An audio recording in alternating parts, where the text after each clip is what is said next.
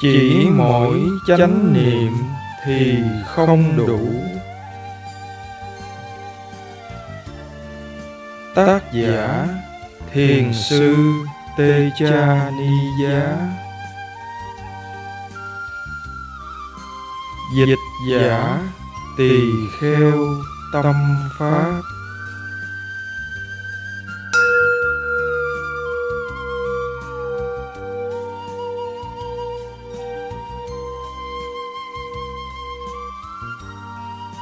Con xin đem hết lòng thành kính đảnh lễ Đức Thế Tôn, bậc ứng cúng cao thượng, đấng chánh đẳng chánh giác.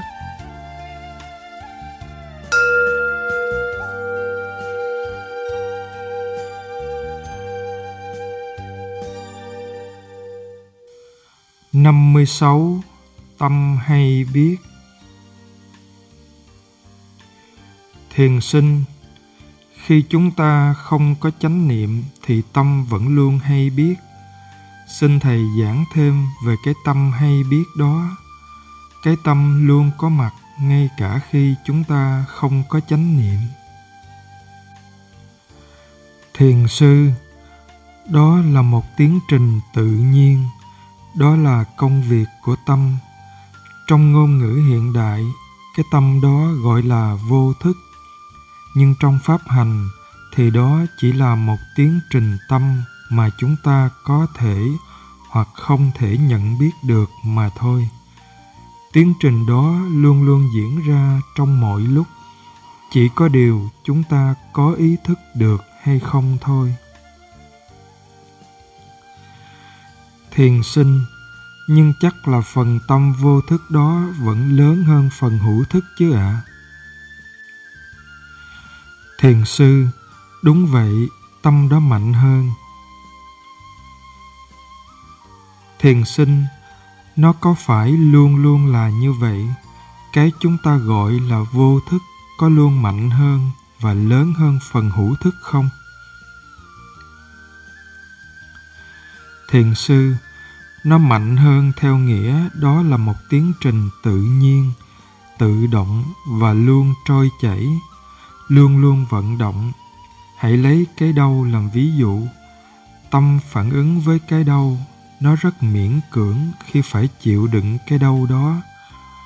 Trong lúc ngồi thiền, chúng ta cố gắng một cách có ý thức để chịu đựng cảm thọ khó chịu do cơn đau mang lại, mặc dù phần vô thức chẳng muốn thế tí nào. Nếu phần vô thức quá mạnh, nó sẽ xảy ra xung đột với phần tâm hữu thức. Thiền sinh sẽ bắt đầu cựa quậy, uốn éo một cách tức cười trên chiếu thiền. Thân mình lắc lư qua lại, hoặc chân bắt đầu rung lên rần rần, vân vân. Điều này xảy ra bởi vì phần tâm vô thức đã bắt đầu chiếm quyền kiểm soát và làm thân mình chuyển động để giảm bớt cái đau. Thiền sinh chỉ hay biết được mỗi phần tâm hữu thức đang cố gắng ngồi yên và chịu đựng cơn đau. Họ thường không ý thức được là thân mình đang rung, đang lắc lư, hoặc nói rằng đó là cái thân tự chuyển động như vậy đấy chứ. Họ không hiểu được tâm mình đang hoạt động như thế nào. Thiền sinh, bạch Thầy, thế khi tâm hữu thức không có chánh niệm thì phần vô thức có ghi lại sự việc trong bộ nhớ không? Và chúng ta có thể nhớ lại bằng hữu thức những gì trước đó mình không có chánh niệm, không hay biết được không ạ? Thiền sư, có, điều đó có thể xảy ra. Một số thiền sinh có kinh nghiệm trình pháp rằng bỗng nhiên họ chợt nhớ lại được rất nhiều sự việc trong quá khứ. Có những việc xảy ra từ khi họ còn mới chập chững biết đi. Họ nói rằng những ký ức như vậy họ chưa bao giờ được thấy trước đây. Thiền sinh, bản thân con cũng nhớ lại được những ký ức từ hồi còn bé tí như vậy. Đó là những kỷ niệm không vui, và vì vậy nó gợi lại những cảm giác buồn đau trong con. Nhưng con cũng không chắc chắn những ký ức này có thật hay không. Con cứ tự hỏi mình rằng không biết có phải đó là những việc có thật đã từng xảy ra trước kia, hay đó chỉ là do tâm mình tưởng tượng ra mà thôi. Trong việc này, con cũng không tin vào chính bản thân mình nữa. Một phần thì con băn khoăn không biết có cần phải nhớ lại như vậy không. Phần khác thì con lại cũng muốn biết xem nó như thế nào. Xin Thầy giảng thêm cho con được không ạ? Thiền sư, thật ra ký ức hay những dòng suy nghĩ như vậy có thật hay không cũng không phải là điều thật sự quan trọng. Bạn hành thiền là để hiểu được cách thức hoạt động của tâm mình. Chúng ta không bao giờ có thể biết chắc chắn về những dòng suy nghĩ đó, nhưng chúng ta luôn có thể thấy và hiểu được những nguyên tắc hoạt động của tâm mình. Nhiều thiền sinh đã rất khổ sở, vật vã khi những ký ức cũ nổi lên như vậy trong lúc họ hành thiền. Thời tuổi trẻ chúng ta ai cũng đầy rẫy si mê, đắm mình trong những việc làm xấu xa, tệ hại. Khi những ký ức cũ ấy trỗi dậy, chúng hay làm cho con tim ta đau đớn khôn nguôi. Khi tiến bộ hơn trong pháp hành, rất nhiều những ký ức cũ dồn nén trong tâm sẽ nổi lên trên bề mặt hữu thức, và chúng ta sẽ phải học cách cho chúng trồi lên như vậy và làm việc với chúng. Nếu không dọn dẹp sạch sẽ như vậy, nếu không thật lòng nhìn vào những điều hối tiếc hay bất cứ thứ rác rưởi khó chịu nào từ quá khứ mà tâm mình đưa tặng lại, bạn sẽ rất khó có thể tiến bộ được tí nào trên con đường tu tập. Chúng ta phải học những bài học giác ngộ của chính mình. Tu tập không bao giờ có đường tắt. Nếu chúng ta không chịu học những bài học giác ngộ của chính mình khi duyên đưa chúng đến, chúng sẽ còn đến hoài, đến mãi, cho đến khi chúng ta buộc phải lưu tâm đến chúng và học cho xong bài học ấy. Chúng ta phải ra công cày cuốc mới mong gặt hái được sự hiểu biết và trí tuệ. Tuệ giác không phải tự nhiên mà đến, chẳng phải của biếu không từ trên trời rơi xuống bao giờ cả đâu.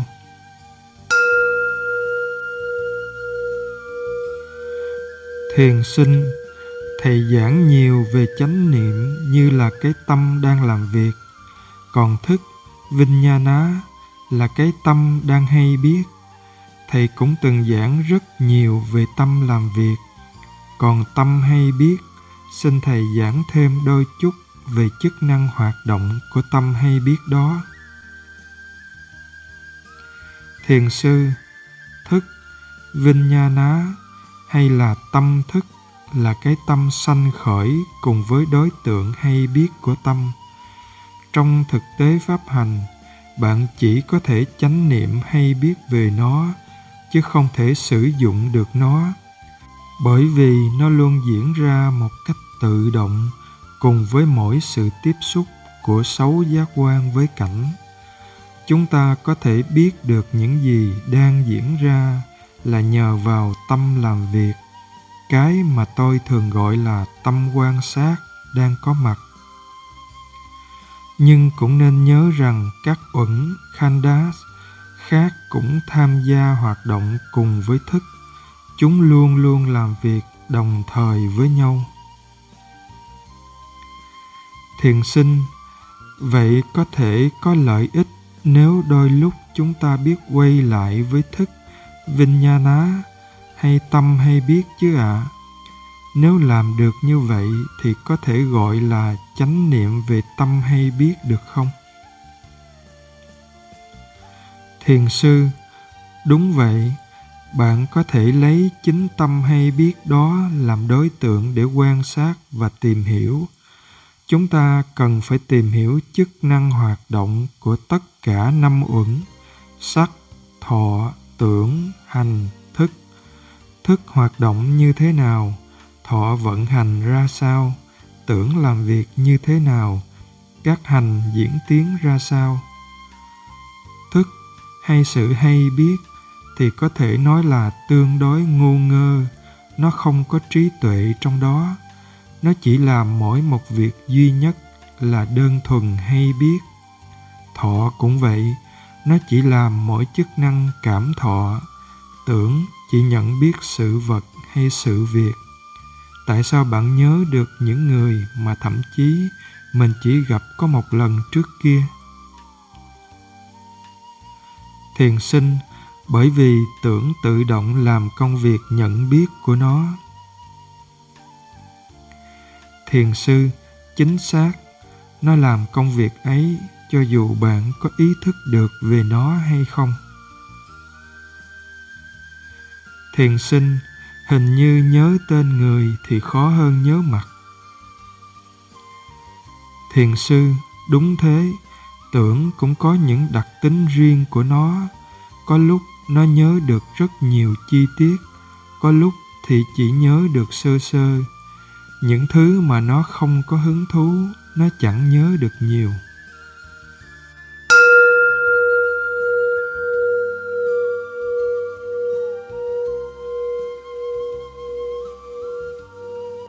Năm mươi bảy, ngồi thiền mở mắt.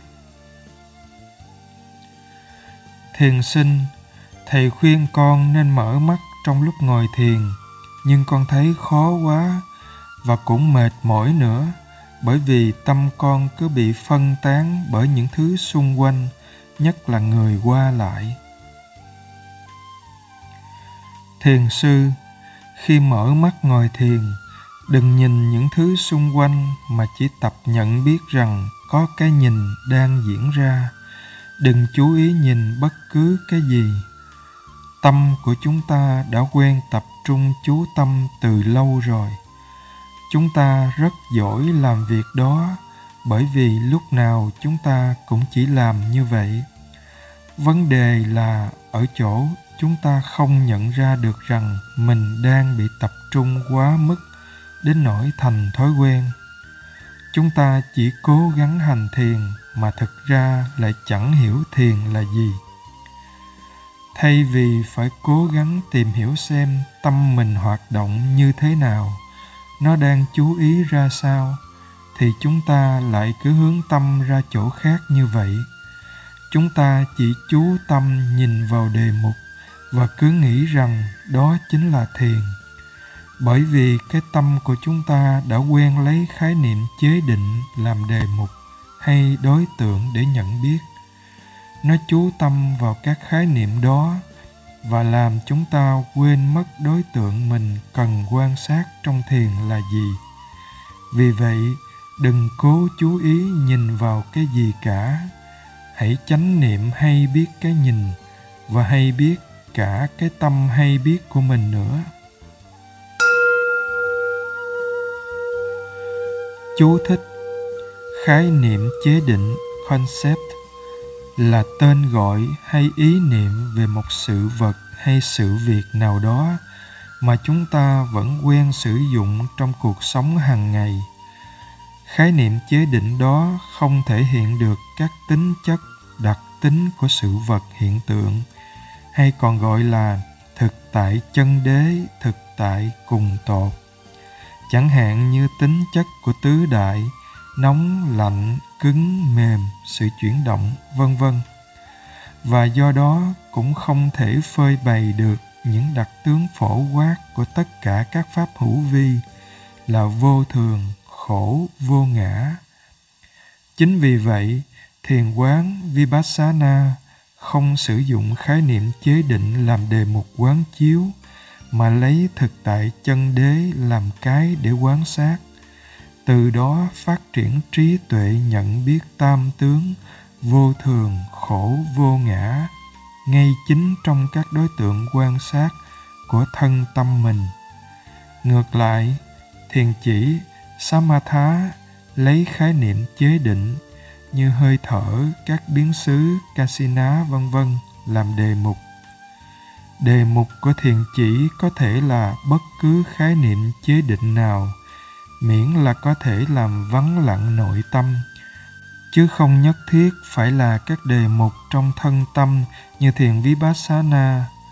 Dĩ nhiên, bởi vì tâm chúng ta đã quá quen thuộc và lệ thuộc vào khái niệm chế định để hiểu thế giới quanh mình, nên rất khó, nếu không muốn nói là không thể tách rời minh bạch giữa khái niệm chế định và thực tại chân đế trong đối tượng quan sát. Hơn nữa, nếu cố tình gượng ép gạt bỏ mọi khái niệm chế định để thấy cho bằng được thực tại chân đế, thì thực ra lại là đang chồng thêm khái niệm mới lên trên khái niệm cũ.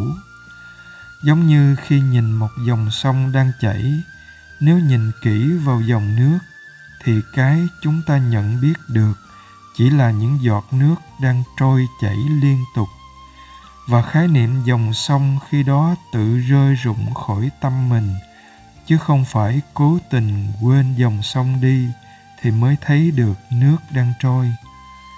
Chính vì vậy, chúng ta vẫn phải nương vào khái niệm chế định để thấy ra được thực tại chân đế, chứ không phải cứng nhắc, duy ý chí gạt bỏ ngay mọi khái niệm chế định để thấy cho bằng được thực tại chân đế. Khi ấy, cái thực tại chân đế đó cũng chỉ là một loại khái niệm chế định khác do tâm mình đẻ ra mà thôi.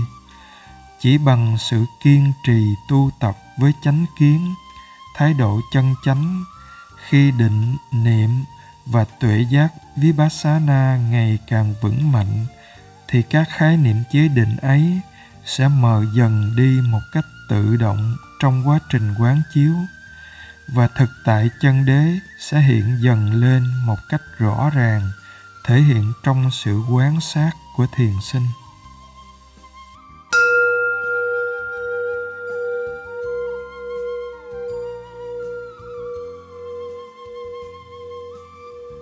Năm mươi tám, khi bạn thực hành tốt.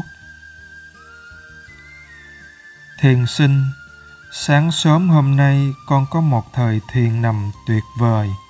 Vì vậy, trước khi ăn cơm, con lại nằm thiền thêm một lần nữa, bởi vì con nghĩ tâm đang vào thiền tốt, và đó cũng là một việc tốt nên làm. Nhưng chỉ nằm được 5 phút thì con chợt nhận ra rằng mình đang cố lặp lại thời thiền tốt đẹp lúc sáng sớm.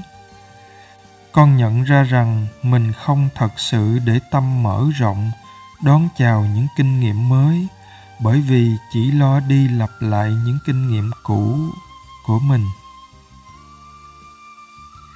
Thiền sư, tốt, đó là điều bạn cần phải biết. Bạn cần nhận biết những thái độ hành thiền sai lầm của mình. Đó cũng là sự hiểu biết, cũng là trí tuệ. Nó cũng quan trọng như việc nhận biết thái độ chân chánh vậy. Thiền sinh, ồ, thật tuyệt, vậy là con không thể bị lạc đường nữa. Thiền sư, hãy tập một thói quen luôn luôn quan sát lại trạng thái tâm của mình, không chỉ mỗi khi pháp hành có vấn đề, mà ngay cả khi mình đang thực hành tốt đẹp nữa. Hãy tự hỏi mình các câu hỏi như: cái gì đang diễn ra? Tâm đang hoạt động như thế nào? Thái độ hành thiền của mình ra sao? Tại sao pháp hành của mình lại tiến triển tốt đẹp như vậy? Bạn cần phải nhận biết được những nhân tố nào đã góp phần tạo nên hiện trạng tốt đẹp như vậy. Làm công việc kiểm tra và quan sát lại như vậy trong khi pháp hành đang tiến bộ tốt là bạn đang cộng thêm cho mình một loại trí tuệ nữa. Nếu không làm như vậy, tâm bạn sẽ chỉ coi sự tiến bộ đó như một điều hiển nhiên, tự nó có. Tâm bạn nghĩ rằng, à, có gì đâu, nó chỉ là một dòng chảy tự nhiên. Đó chỉ là cách mọi sự sẽ phải diễn ra như vậy mà thôi. Khi coi thành quả đó như một điều đương nhiên sẽ phải đến, tâm bạn sẽ bắt đầu thả mình vào hưởng thụ. Nó bắt đầu thích thú hưởng thụ thành quả của mình một cách thầm kín và sẽ cố gắng tìm cách để có lại được những kinh nghiệm y hệt như thế nữa. Vì vậy, chớ bao giờ quên quan sát lại và tìm hiểu nguyên nhân tại sao mình thực hành tốt đẹp như thế.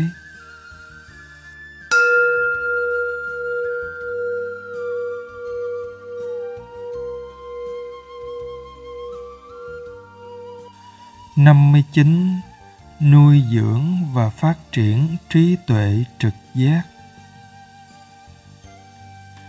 Thiền sinh: Thưa Thầy, trong pháp hành này, trực giác có quan trọng không ạ? Thiền sư: Có, rất quan trọng. Trực giác là điều hết sức cần thiết. Trực giác là loại trí tuệ tự nhiên. Nó sử dụng đến trí thông minh bẩm sinh bên trong con người bạn. Thế bạn nghĩ trực giác từ đâu đến? Thiền sinh: Con nghĩ trực giác là cái tâm tự nhiên. Cái tâm đó không phải do chính mình tạo ra. Thiền sư: Thật ra có rất nhiều kinh nghiệm và sự kiện trong cuộc đời chúng ta góp phần nuôi dưỡng và hình thành lên cái trực giác ấy. Những người có chánh niệm liên tục thường có trực giác rất mạnh. Thiền sinh: Nhưng trực giác đôi khi cũng có thể không đúng. Tại sao lại thế ạ? Thiền sư: Trực giác phụ thuộc vào trí tuệ và thông tin, vào sự hiểu biết về nhân quả.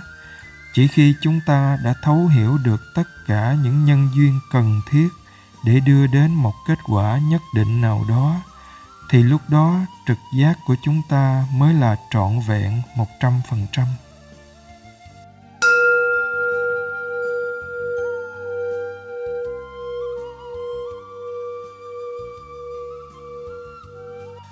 Sáu mươi. Chứng ngộ Niết Bàn là một công việc gian khó. Thiền sinh: Thưa Thầy, Niết Bàn là gì? Niết Bàn được sanh khởi lên như thế nào? Thiền sư: Đức Phật nói rằng một cái tâm không còn tham sân si là Niết Bàn. Nói cách khác, một cái tâm không còn phiền não có thể thấy được Niết Bàn. Một cái tâm không có tham sân si là một cái tâm đầy trí tuệ, và chỉ một cái tâm như thế mới có thể thấy được Niết Bàn. Thiền sinh: Như thế có nghĩa là chúng ta có thể chứng nghiệm được những khoảnh khắc Niết Bàn mỗi khi phiền não tạm thời vắng mặt trong tâm phải không ạ? Thiền sư: Đúng, có thể là như thế. Nó được gọi là sự giải thoát tạm thời, giải thoát ngay trong hiện tại. Càng có nhiều trí tuệ, chúng ta càng thường xuyên có được những khoảnh khắc giải thoát như thế, và trí tuệ của chúng ta cũng sẽ càng tăng trưởng nhanh chóng hơn. Một cái tâm được tăng cường sức mạnh bằng cách này sẽ có rất nhiều trí tuệ, nhưng các thiền sinh thường thấy khó diễn đạt điều đó bằng lời. Khi chúng ta đạt được những tuệ minh sát, những tuệ giác xuyên thấu vào bản chất tột cùng của các pháp, chúng ta lại không hiểu được Niết Bàn. Bạn có biết tại vì sao không? Thiền sinh: Không ạ. Thiền sư: Bởi vì tất cả các đề mục hay đối tượng quan sát của các tuệ giác Vipassana đều là các tiến trình thân tâm hay là danh sắc, nāma rūpa, và chúng đều là các pháp hữu vi, các pháp bị điều kiện hay là các hiện tượng tự nhiên sanh khởi, tồn tại và biến hoại tùy thuộc vào nhiều nhân duyên, điều kiện khác nhau. Khi những tuệ minh sát này trở nên ngày càng mạnh mẽ, cuối cùng nó sẽ tiến đến một giai đoạn gọi là đạo tuệ, mắt gá, nha ná. Chỉ một cái tâm đã đạt tới tầm mức trí tuệ như thế mới có khả năng thấu hiểu được Niết Bàn. Thiền sinh, như vậy, theo Thầy, đó là một quá trình thu lượm trí tuệ một cách từ từ, tuần tự, chứ không phải là đắc đạo một cách đột ngột, tức thời, phải không ạ? Thiền sư, đúng thế, chứng nghiệm Niết Bàn không phải là một việc ngẫu nhiên, người ta không thể tự rơi vào Niết Bàn, cũng như tất cả mọi sự trên đời.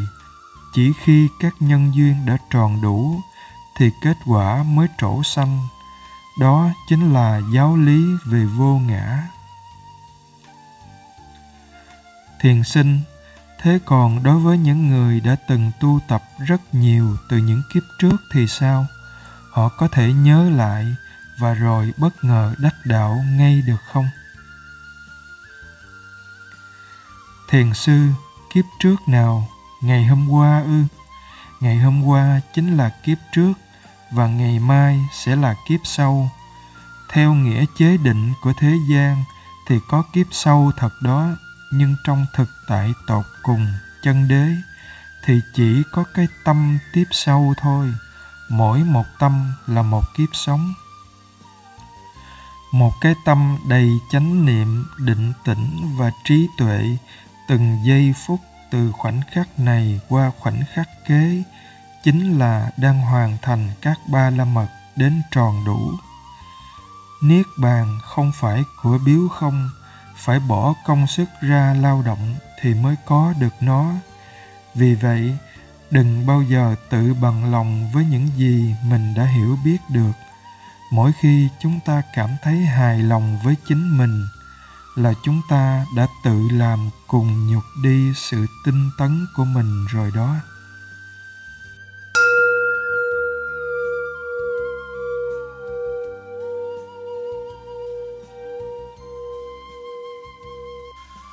Số 61.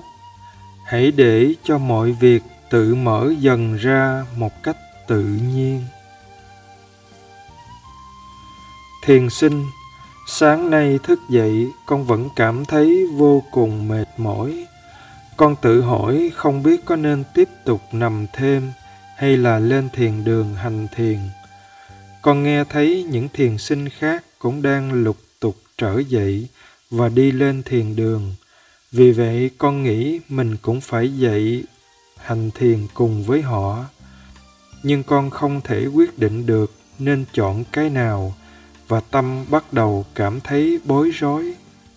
Việc này xảy đến với con khá thường xuyên và rồi làm cho con phải nghi ngờ cả về khả năng thực hành của chính mình nữa. Xin Thầy cho con lời khuyên phải làm thế nào để đối phó với những tình huống như thế. Thiền sư, đừng có lo nghĩ linh tinh về việc mọi người làm gì hay họ suy nghĩ như thế nào về mình. Hãy nhìn vào chính mình một cách thật cẩn thận. Bạn có cần phải ngủ thêm không? Bạn có thật sự cảm thấy mệt mỏi không? Thức dậy và đi lên thiền đường hay là ngồi thiền ngay trên giường tốt hơn? Nếu bạn phân vân không thể quyết định được thì cứ chấp nhận ngay việc đó. Chỉ đơn giản đứng lại tại chỗ, ghi nhận và chấp nhận bất cứ cái gì đang diễn ra. Mình cảm thấy dùng dằng, hồ nghi hay bất an ư? Ok, không sao cả, không vấn đề gì cả. Hãy nhìn vào chính trạng thái tâm ấy và cố gắng học hỏi từ nó. Bất cứ khi nào nó diễn ra như vậy, đó chính là công việc thực hành bạn cần phải làm đấy. Thiền sinh, nhưng lúc cần phải quyết định Chẳng lẽ con cũng cứ mặc kệ, chẳng cần làm gì như vậy sao? Thiền sư cứ nghĩ rằng mình cần phải quyết định chỉ làm cho mọi việc xấu hơn mà thôi. Nếu bạn chỉ cần tiếp tục quan sát chính trạng thái tâm ấy, thì cuối cùng tâm sẽ ổn định trở lại và tự nó sẽ ra quyết định. Đừng bao giờ cưỡng ép điều gì, chỉ ghi nhận, chấp nhận và tiếp tục quan sát cho đến khi mọi việc tự mở ra một cách tự nhiên. Thiền sinh: Dạ, vâng, nhưng còn nghi ngờ thì sao ạ? Thiền sư: Sự nghi ngờ sanh khởi khi bạn bất mãn về cách thức mọi sự việc đang diễn ra, và khi có sự mâu thuẫn trong tâm về những việc nên làm hay không nên làm. Điều tốt nhất bạn có thể làm được là lại ghi nhận và quan sát nó. Hãy kiên nhẫn chờ đợi, đừng tham gia vào nó mà chỉ duy trì ghi nhận liên tục những gì đang diễn ra. Chánh niệm liên tục sẽ mang lại sự ổn định nội tâm và hiểu biết về những gì đang diễn ra. Chính điều này sẽ giúp tâm tự động có được những quyết định và những giải pháp đúng đắn. Thiền sinh: Nghe giống như là có cả một đống công việc nặng nhọc cần phải làm ấy. Con nghĩ chắc mình phải cần thực hành rất nhiều nữa thì mới thật sự có thể để cho tiến trình này tự mở ra được như vậy. Thiền sư: Đúng vậy, bạn cần phải hết sức kiên nhẫn, đừng tự cưỡng ép mình. Tất cả những gì bạn cần phải làm là tiếp tục thực hành. Tất nhiên, bạn cũng cần phải thật sự hứng thú, thật sự tò mò, muốn tự mình tìm hiểu ra những điều ấy.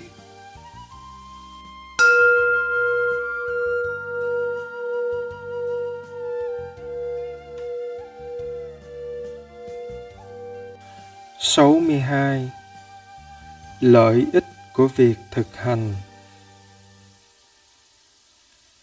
Thiền sinh: Thưa Thầy, pháp hành này có những lợi ích gì? Thiền sư: Nói gọn là bạn sẽ kinh nghiệm được và có thể hiểu được những việc mà bạn chưa bao giờ hiểu hay chưa từng kinh nghiệm được trước đây.